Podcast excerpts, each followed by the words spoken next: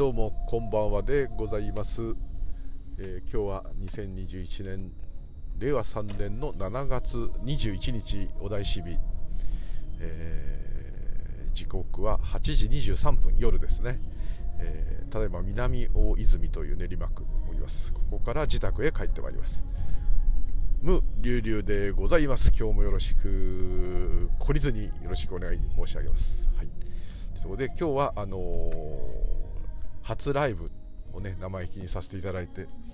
あ、素晴らしいゲストお二方いらっしゃったおかげでほぼ助けられたという感じでございます、えー、ウェルカムレインさやかさんと、えー、ネイチャーギタリストの中村先生に、えー、参加していただいて、えー、今合流しようと思って喋りながら合流してから喋れはい合流します、はい、というところで、えー非常に楽しく。またちょっとこの緊張が逆に良かったですかね、えー、なんかその、まあ、日頃緊張することあるんですけどもまたこう違うこう、えー、中村さんも振り返りで、えー、感想を収録されてアップされていただきましたけれどもこうワクワクするっていう感じは確かにありましたね。こうなんか確かにこういうのあんまないですかね。最近ね。えー、こう楽しいとかで笑っちゃうとかそういうのはあるんですけどもこうワクワクする。ちょっと緊張しながらワクワクするってこれはないですね、あ、でもネイチャーギタリスト中村さんはもしかしたらそのライブとかねギターでやられたりする時は緊張したりまあなんかそういうのもあるのかなと思うんですけどもなかなかそういうこう、えー、自分を表現するってことはまあこの収録はもちろんあるんですけどそれぐらいでですね、えー、あまりこう人様にっていうのがまあ十分やってるかこれでもね、はい、やってますけども、はい。えー、なんかこう緊張しつつでもこうゲストの方がいるというのは非常に心強いと。いうのとこう1人でこう黙々と喋ってるっていうよりもですね、えー、こうやっぱこうエネルギーがありますね。ですのでこう非常にこう豊かな時間って言ったらいいですかね。えそういう瞬間を続けることができました。本当に今日はどうもありがとうございました。またあとコメントね、えー、だいぶいただいて、あれがあの、人によってはライブ見るとこうコメント出たりするから収録の後コメントが消えてしまうんですかね。あれが残っていればですねあのどなたがいらっしゃったっていうのは全部本当はまメモったりすればあれだったんですけども、えー、この場を借りてという感じで大変失礼なんですけども、えー、ありがとうございましたというところでございます。またね懲りずにどうかよろしくお願いいたします。同じ話しかもうできないんですね。そういう全然違う話すればいいんでしょうけどね。なかなかそうもいかないと。全然違う話しようかなとかね、えー、思ったりもしながらですねたまにはこうね自動車の話とかねギターの話とかねギターってもその中村さんみたいになるじゃないんですけどこういうタイプのギターがいいよねとかねなんかその趣味のねそういう話とか何でもいいんですけど、えー、そういうのがねでもいいかなと思う時もあったんですけどなかなかまあこういう題名のところでこういうそういう話をするのはどうかなってもあるんですけど、はい、結局同じ話になってしまいます。おかしいな。車の中が異常に暑いぞ。これどういうことだ？あ違う違う。これ送風になってすみません。23.5度で送風になってました。いつまでたっても車が今暑いと思ったらエアコンがオフになってましたね。なんでだろう。あウーロン茶がそこにぶつかったんだ。OK はい。一人でよくわかんないこと言ってます。っていうところで、えー、せっかくせっかくというか素晴らしいライブの後私がまた一人で喋るというこういうねおっさん臭い、えー、感じになっておりますが、えー、収録に参加していただいた、えー、ウェルカムレインさやかさんの方からですね、えー、質問っていう言言われても質問されて答えられるような身分じゃないんですけども、えー、まあ意見っていうかですね、えー、求めていただいてそのようにあのさやかさんのも収録されております。はいえー、いただいてありがとうございます。もう質問ですか？っていうね。こうもう間髪入れずにっていうこれまさに善ですね、はい、もう間髪入れる暇はないんだと。生きてる時に止まることはないんだと。動き続けるんだと。間髪入れるなっていうねまさに禅のあれなんですかね、えー、いろんな老子から学ばれたのかもしれませんね。ということで間髪入れずに、えー、また意見を求めていただきありがとうございます。実はネタに飢えてますのでですね。もう絶好調なんですけどもまた非常にですね、えー、ネイチャーギタリストの中村さんもそうですしウェルカムレインサヤカさんももちろんそうなんですけども質問が難しいんですよね。あのこうまあ、どれも難しくて答えとして言えないようなことを話してるんでしょうがないんですけども、えー、まあ、どういうふうに思うかとまたいつもの通りですねもう率直にもうこうこういう感じと思ったっていうそのままそれで、えー、演技に任せようと思っております。今日早速いただいたのは、まあ、ちょっと前回のですね、えー、死んだ後どうなんだ的な話とですね、えー、ちょっとつながるんですけどもよくあのー、前世の記憶がある人って言いますよね。あと、えー、赤ちゃんの時の記憶がある人もいますね。それは実は私もちょっとあるんですけども私の知り合いにもいます。その人はもう強烈で他の人がそれがない。赤ちゃんの時の記憶がない。しかもそれは母体。お腹の中にいる時。ですね。だからお母さんがこう裸になったか分かんない。日が当たるとですね。真っ赤っかだって言ってました。だからそれやっぱ、ね、手のひらを太陽にかざしてみたご覧じゃないか。ああいう感じっていうか血潮がですね、えー、見えてるのかんですけど真っ赤っかだったって覚えてると。あとそのドックンドックンドックンっていうその感じとか。普通知らないの？って言われてですね知らないよという話をねした方をちょうどね知り合いでいますね。ちょっとあもしな最近会わないですけどねあったらもう一回あれ教えてってこうまああのネットではねつながりますけど詳しく聞いてみたいんですけどまあ詳しく聞いたことはないんですけどみんながそれを知らないってことをその本には驚いてましたね。で私をお母さんが抱っこしてこうしてああしてとかねこういうの全部覚えてると。でそれ,、まあ、それも一つの不思議、えー、なぜかと言いますと今日のお話の中に出ました通り自分がいない時にね記憶がない。要するに認識するものがいないんで何かが起きてても全く、えー、その主体が消えてる時は起きてないのと同じであると、まあ、こういう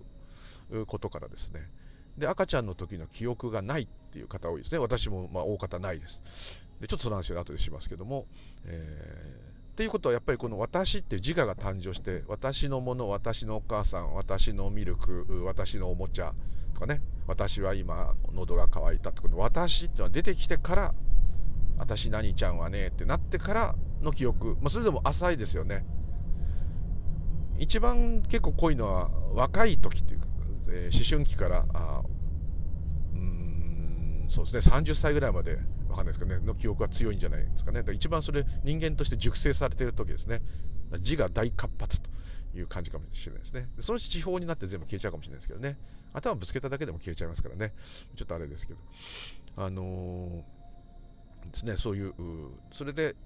私っていうものがない頃。本当生まれたてからまあ私何ちゃんよっていうまでの間の記憶が浅いのはやっぱ私がいないんで経験になってないと。でさらに過去がないんですよね。あの前世の記憶がない普通ないですか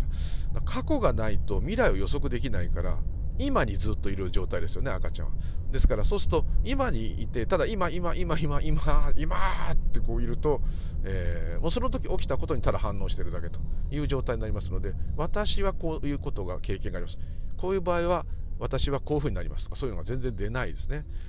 でなので、えー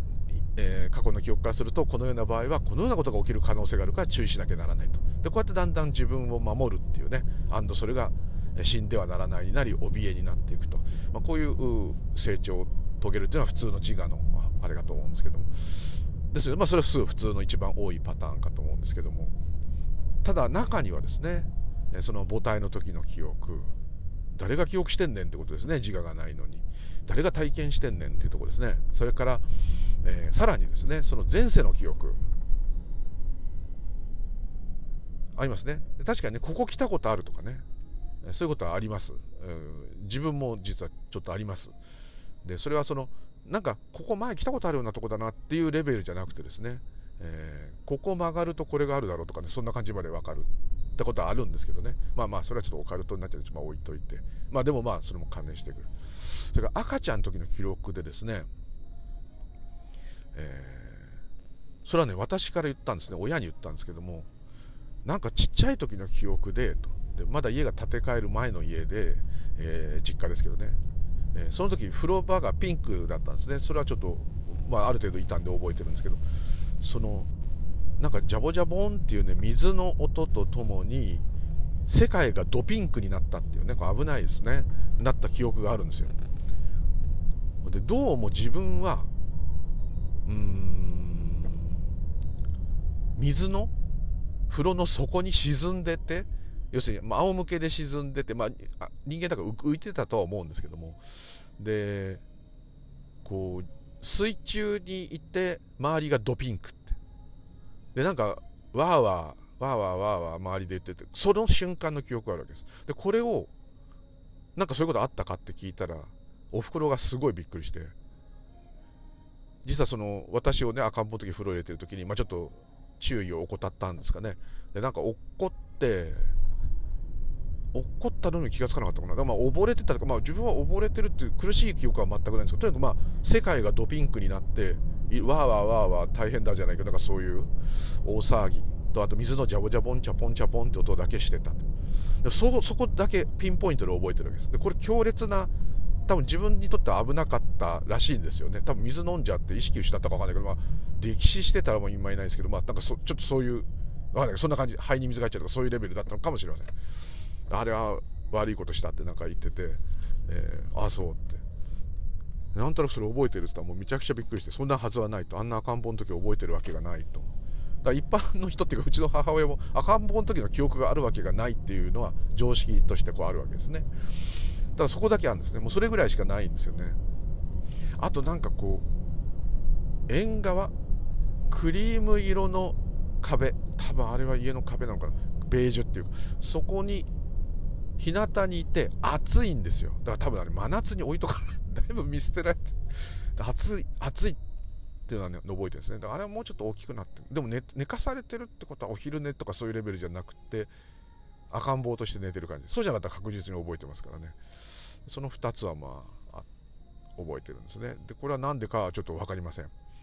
ただ、えー、ウェルカムレインサイガさんの言う通りですね。まずこの自我っていうものがですね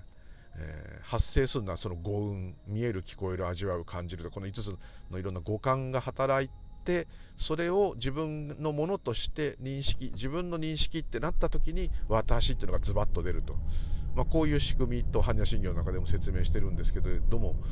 えー、この私という感覚これは個々にあるんではなくてですねそうです。おっしゃる通り iCloud クラウドサーバーにあるっていうのと同じで量子学で言えば量子漁師場にあると。でなんでちょっとそうかなと。いろいろんなこと全てがそうなんですね。気づきとかもそうですけども。見えるとかも実はねそうだと思うんですね。聞こえるももちろん鼓膜があって振動するってこれあるんですけれども。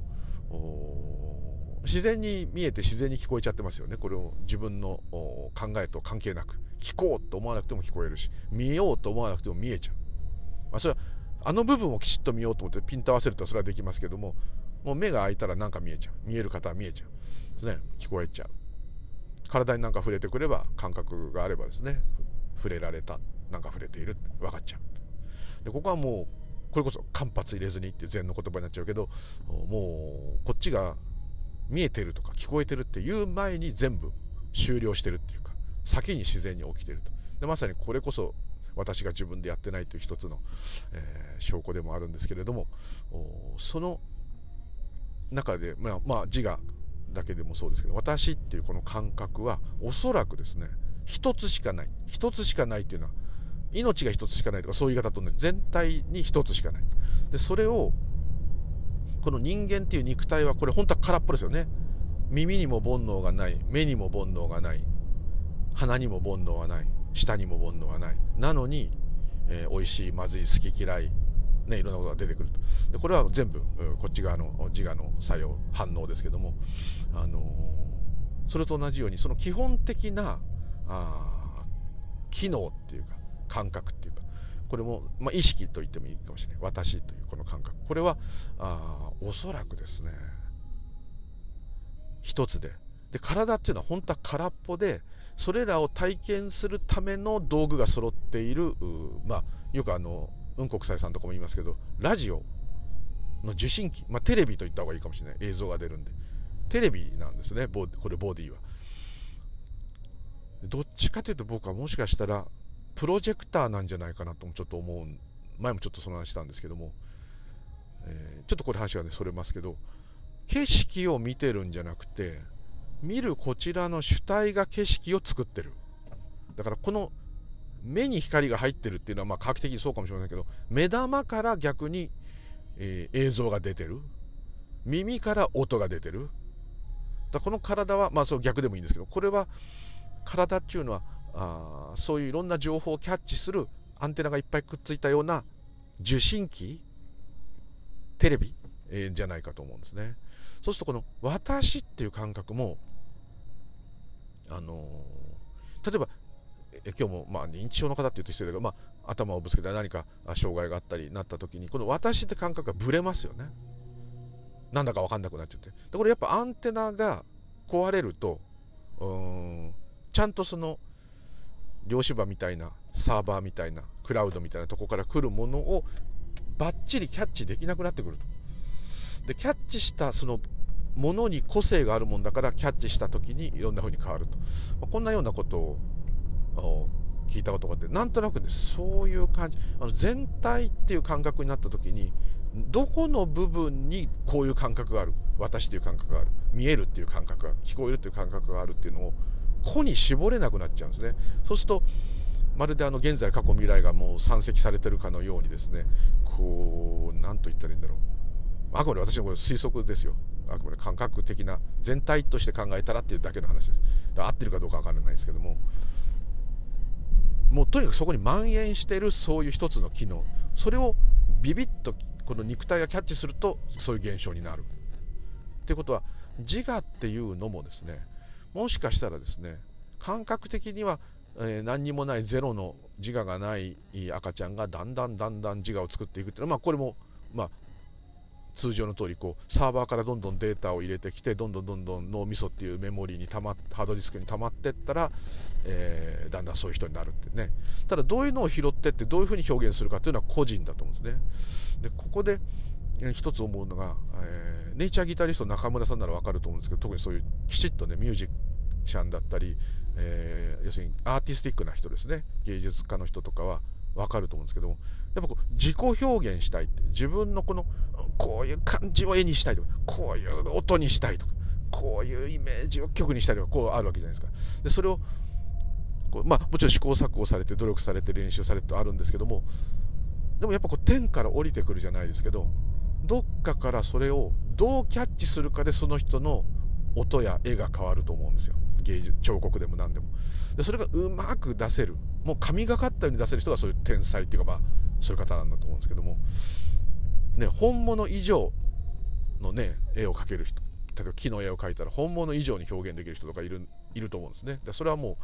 えー、ある意味人間のこの色眼鏡四季の色眼鏡では見れない世界を要するに本質をそのまま描けるような、ね、あのほうれん草が素晴らしかった美しかったっていうのも、ね、ただ見てる私が見てるっていうのよりただ見てるが起きてるっていう時の方が美しいわけですね。美しいっていうか美しいももう感覚ではあるんですけれどもそういういろんなことを付け加えられない何かそういう神秘的というか神がかってるなこれって。人間技じゃないなっていう感じが多分あると思うんですね。ほうれん草にそういうのを感じると思うんですけどそれと同じように何かそのドストレートにこの私という肉体という私というか肉体というこういう触媒というかそこにガーンとデータが入った時にどう出力されるかっていうかこっちから出力してるって感じがするんですよね。外のものを見たり聞いたりしてるっていうよりは中のものを出してってる。考えもそうだし私もそうだし音楽もそうだし絵もそうだし。ね。料理自体にうまいまずいっていうのは本来ないのに食べた時にうまいって言ってるのはこっち側ですよね。だからこっちから外へこっちから外へってこう放射してるような。でそのそれでテレビ。目はプロジェクター。耳は逆にマイクのように見えるけどスピーカーかもしれない。ちょっと変な言い方ですけどね。ちょっと,、まあ、ちょっと間違ってるかもしれないですけど。なんとなくですよ。全体性から考えるとそんな感じがすると。となるとですねその自我っていうのがまあ赤ちゃんからいろんな記憶として形成されてできてくるっていうのはま基本スタイルだとしてもなんせ演技の世界ですから。自由ですから。UFO も飛んでくるぐらいですから。幽霊も写真に写るぐらいですから。何が起きたって不思議じゃないですから。あと DNA を考えてもですねもう DNA って全てにあるわけですからお母さんおばあさんひいばあさんってまあおじいちゃんもそれの DNA がこうってなってもどこでどう変容するかわからないっていうのもあるので変な記憶が残ってる可能性あるしそれを拾う肉体の方のラジオの方の性能によっては不思議な表現をする。こういうことがあってしかもそれは調べてみたら過去に本当にそういうのが実在していたのが分かっている子供がいると。こういうことも起きなくもない、まあ、科学的に言えばですけどね。なんあ起きなくもないと思うんですね。でその私という自我場っていうんですかね。なんか嫌だなそんなの。漁師場みたいな。自我っていう機能の根本みたいにあるものすごいデータ多分想像でする。それをキャッチするこっちのテレビ側受信機側の、まあ、誤動作って言っちゃいけないけど何かそういうので、えー、そういうことが起きるっていうのはあるかもしれないなとちょっと思いますねだから自我が残っててうーん捨てきれてない人が輪廻してきたっていうんではなくって、えー、なんて言ったらいいんですかねうんその情報をどうしてもキャッチしてしまった人がいるっていう感じの方がちょっと近いような気がしますね。でその自我っていうのはあその上からレインさやかさんの言葉ですごくちょっと怖いっていうかうーんちょっと仏教的にもうーんと思ったのが、えー、以前あのご紹介した井上老子ですね検証された浜松のすごいお坊さん。ああの方がこういうこと言ってたんですね、えー、すっごい幸せに亡くなったおばあ様がいた。もうやしゃ孫にまで恵まれてみんな健康で生活も豊かで。もう幸せです。幸せですって死んでった。でそういう方のお葬式に行ったと、なんだけども私は思ったねってそこでこうすごいこと言っちゃうんですけど爆弾抱えて死んだねって。この爆弾って何かっていうとですね要するに下脱しないで死んでるっていうことなんですよね。下脱っていうか見破ってないで。だどんなに幸せな人生を送ったとしても見破ってないからまた何かになるねっていう。この言葉はね怖かったですね。なんかねただでさえねこの世から逃避しようと思ってるのに。えっもうじゃあ離脱しなかったら輪廻すんの？っていうね。ちょっとこのまた自我自我的な恐怖、まあ、それはまあその言い方としてはちょっと違うんですけどそういうエネルギーが残ってるっていうエネルギーのまま肉体が滅んだだけだっていう。たとえ幸せだとしてもですよ。未練がなくなくなってたとしてもですよ。そういう言い方したら確かにねあの幽霊も写真に写ることもあろうかと。そういうエネルギーとしてですね。ただまあその子としてはですね確実に終わってると思いますね。だからそこのそのクラウドにどうアクセスするしてるのかっていうところのいろんな歪みが多少やっぱあるし、えー、そういう摩訶不思議なことっていうのはやっぱりあると思いますね、まあ、自分でちょっとそういうのが感じがあるので初めてじゃないなっていうのが、まあ、ありますね。特にこの真言をね最初にあの覚えた時にいろんな仏様の真言観音菩薩だったらオンアロリキャソワガね十一面観音だったらオンマカキャロニキャソワガとこういうのを覚えていく時になんかねまた覚えてるってちょっと思ったんとかね。まあこれはたまたまかもしれない。まあちょっと余計な話ですね。すいません。もう、まあ、こうなるべくしてなったっていう実感があった。またはあ最初から知ってたのにまた復唱してる。みたいな。ちょっとそんなような気がして。そうすると前世もまたそういうの覚えてたの？みたいになっちゃうじゃない。ですかっていうよりはそういうのを覚えてきた先祖の DNA が私入ってますからそういうのがね開花するっていうか DNA が響くっていうのはあるかもしれませんね。だからまあこれは演技として別に演技っていうか科学的に考えてもおかしくないかもしれない。お坊さんの血がもうずっと入ってると思いますから長く昔から入ってると思いますからそういうことはあると思いますね、ま、それはまああんまり驚くべきことではないんですけども。まあうんなんかそういう摩訶不思議はありますね。ただこれ究極的な視点というかですね。から見るとそういう不思議な体験を持っている子供がいるたちがいるとかそういう大人になってもね子供の時とかこうだったとか前世ではこうだった全部覚えてる生まれてくる前からの記憶があるそういう人は確かに身近にもいるけれども究極的ですよ。これすごいまた暗いつまんないあのちょっと今日の収録に続くような、まあ、あえて言う必要はないけど言うっていう感じのことですけど。やっぱりこのシャバはどんなことが起きようとも夢なんですだから夢だからうん夢だから価値がないって言ってるんじゃないですよ。そういうことじゃないんですよ。あのありえないことが起きるんです。だだと思います。そう言っちゃうと全部話がそこで「あそうね」って。自由なんだから何でも起きるよねっつってバッと話が終わっちゃうんですけど、まあ、それが究極的な多分、えー、そしたらもう何が起きたって全部それに対してコメントができないじゃんってなっちゃったらそうなんですよ。だからそこは個人的にすごいつまらないです。ですのでいろんな話をちょっとただそうじゃなくて普通にシャバとしてこう科学的というかいろいろ理屈で考えていくと、うん、私っていう感覚も大元みたいのがあってその大元をこのいろんなテレビのサイズやいろんなタイプのテレビがあってそのテレビがどう表現するかっていう。ですね。で芸術家とかそういうアーティストの方はそこのパイプがぶっとくなる。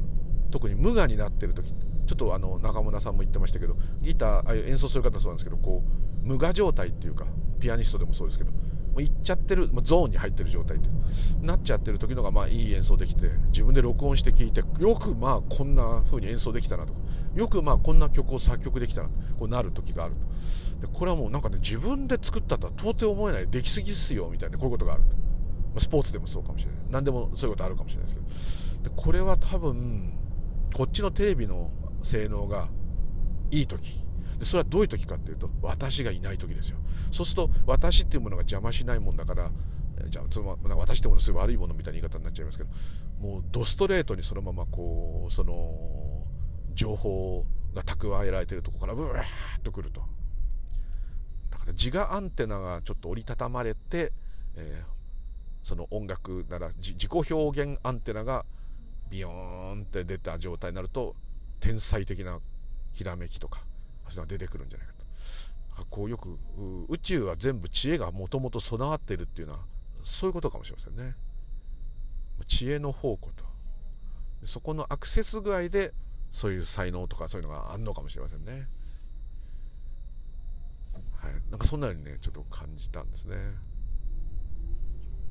ちょっとこれでダメですかね。これ以上説明ができない。まあ、そうもう本当に究極的に言えばさっき言った通りです。だと思うんです。それ言っちゃうとだってもう何にも話せないじゃないですか。ねなほちゃん状態じゃないですか。これはダメだと思うんですよ。それはダメっていうかそれは全く面白くないです。ですので、えー、自我が、うん、残るっていうかその自我はもう多分あるんですね。宇宙の機能として。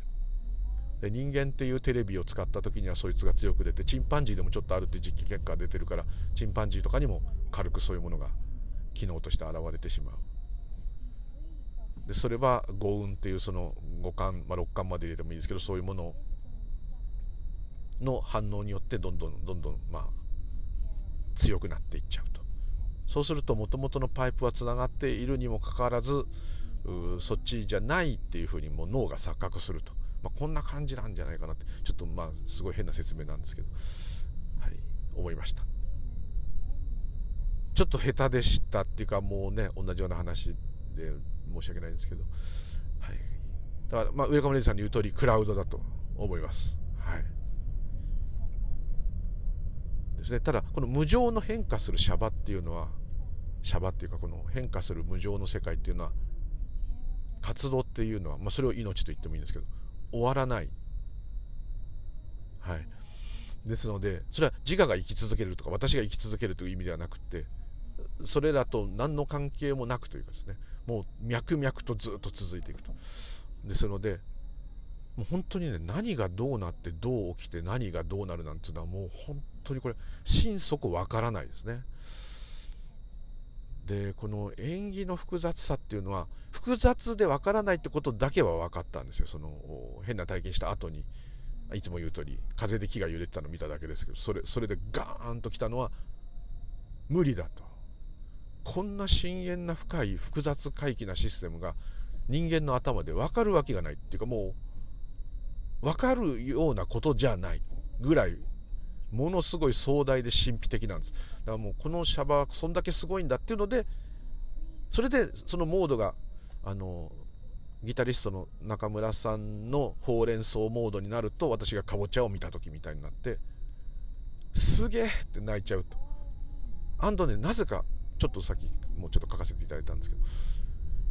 なんかわけのわかんない。これもうわけわかんないからそのまま言います。許しを感じる誰かが私を許してるわけじゃないんだけども許されてるから存在してる。うん許されてるというか存在することを許可されている。それをしてる人はいないんですでも。だからこう話が全く矛盾してるんですよ。ただ何て言ったらいいんだ優しい方で言葉みたいで聞こえるとしたらあなたはそのままそれでいていいんですよ。こういう感じ。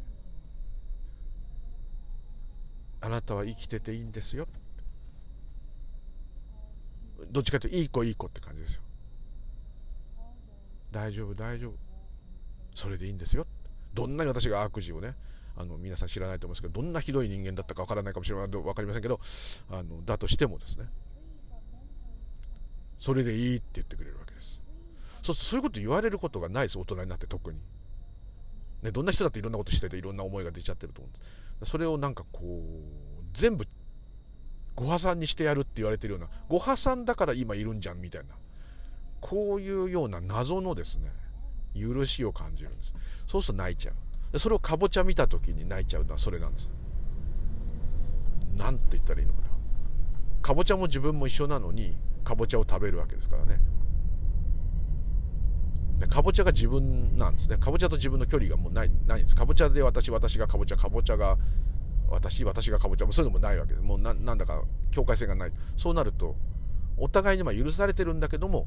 この句会ですから自我として感じるのはこれを食べなきゃいけないんだってどっかでやっぱ思ったり。でも食べるようなことが起きるっていうその縁起にありがたさをなぜか感じる。このありがたさは何で感じるのかわからないんですよ。もものすごいもうこう吹き出すみたい。まるでホースから水がバーッと出るみたいにドーンとこう来る。これは何ですかね。これがずっと出てたらすっごいいい人になる気がするんですよ。もう何に対しても優しいもう自殺しちゃうかもしれないですけどね。もうね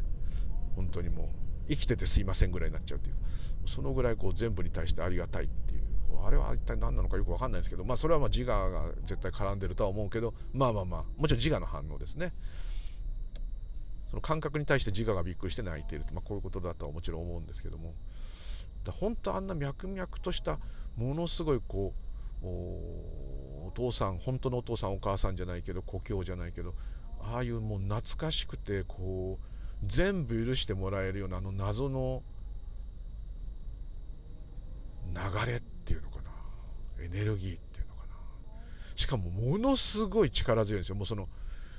頼れる人とかそういうレベルじゃないってもうなんうまく言えないな。だから多分あれを強烈に感じた人は絶対大丈夫ってよくスピーチャーの人言うじゃないですか。何が起きても絶対大丈夫。何も心配することはない。全てうまくいっているって、まあ、うまくいってないですからね。シャバではね。そんな言われてもねってなるんですけど。あの言葉が出るのはそのモードになってたら言うかもしれないけど今はそうはとても言えないですよ。この混沌とした世の中で何を言ってんねんって。ね。ちょっと思っちゃうんですけども。うん。あれがでももしかすると禅でいう天地いっぱいの命ですかね。あの向井さんってあの人気のある禅のお坊さんも確か検証した時に座禅やめて師匠に怒られてもやめて外飛び出してってイチョウの木をバッと眺めてそのイチョウの木にもう釘付けになってその時ものすごいもう号泣。これでよかったんですねと。いうもうただそれだけです。でもそれからねあの方そういうスピーカーっていうかあれになりました安倍敏郎さんとかも組んだりいろいろやってますけどあれもちょっとそうなのかなっていう感じもしないでもないですけどあの異常な安心感とあの異常な愛っていうのかなあんな。包容力ありすぎっていうかもうそこへ飛び込んでもうとろけちゃいたいっていうな。これ法悦ですかね。私服なんですかね。まあそういう。あれをうんでも本質はそれもない。ないけどあるだけどない。とは思うんですけどちょっと余談になってしまってすいません、えー、そうですね。うん。でそれが今すでに今ここがそうなんですね。どっかにねそういう場所があってそのそういう体験しててもその時はどっかにそれがあってそこに行きたいと思うんですよ。あれは多分全体に蔓延していてそこにアクセスというかそれが自分にとして表現されてる時はそうなっちゃうと。そういうことなんだと思うんですね。あの大いなる流れっていうか。あれは素晴らしくてそれがちょっとでも顔を出すとね雨粒一つでも石ころ一つでも愛おしくなるんですよね。これはまあちょっといろんな話で今混ざりまくってめっちゃくちゃになっちゃってますね。これ 元の話がもうなくなっちゃって。はい。だからまあこんだけめちゃくちゃなんでもう何があってもしょうがないっていう感じなんですけどね。はい。っていうところでなんだかよくわかんないけどこのまま行くとですね全然違う話に暴走する可能性があるのでこの辺で終わりたいと思います、えー、ちょっとねうまく答えられなくてすいませんさやかさん。失礼しました。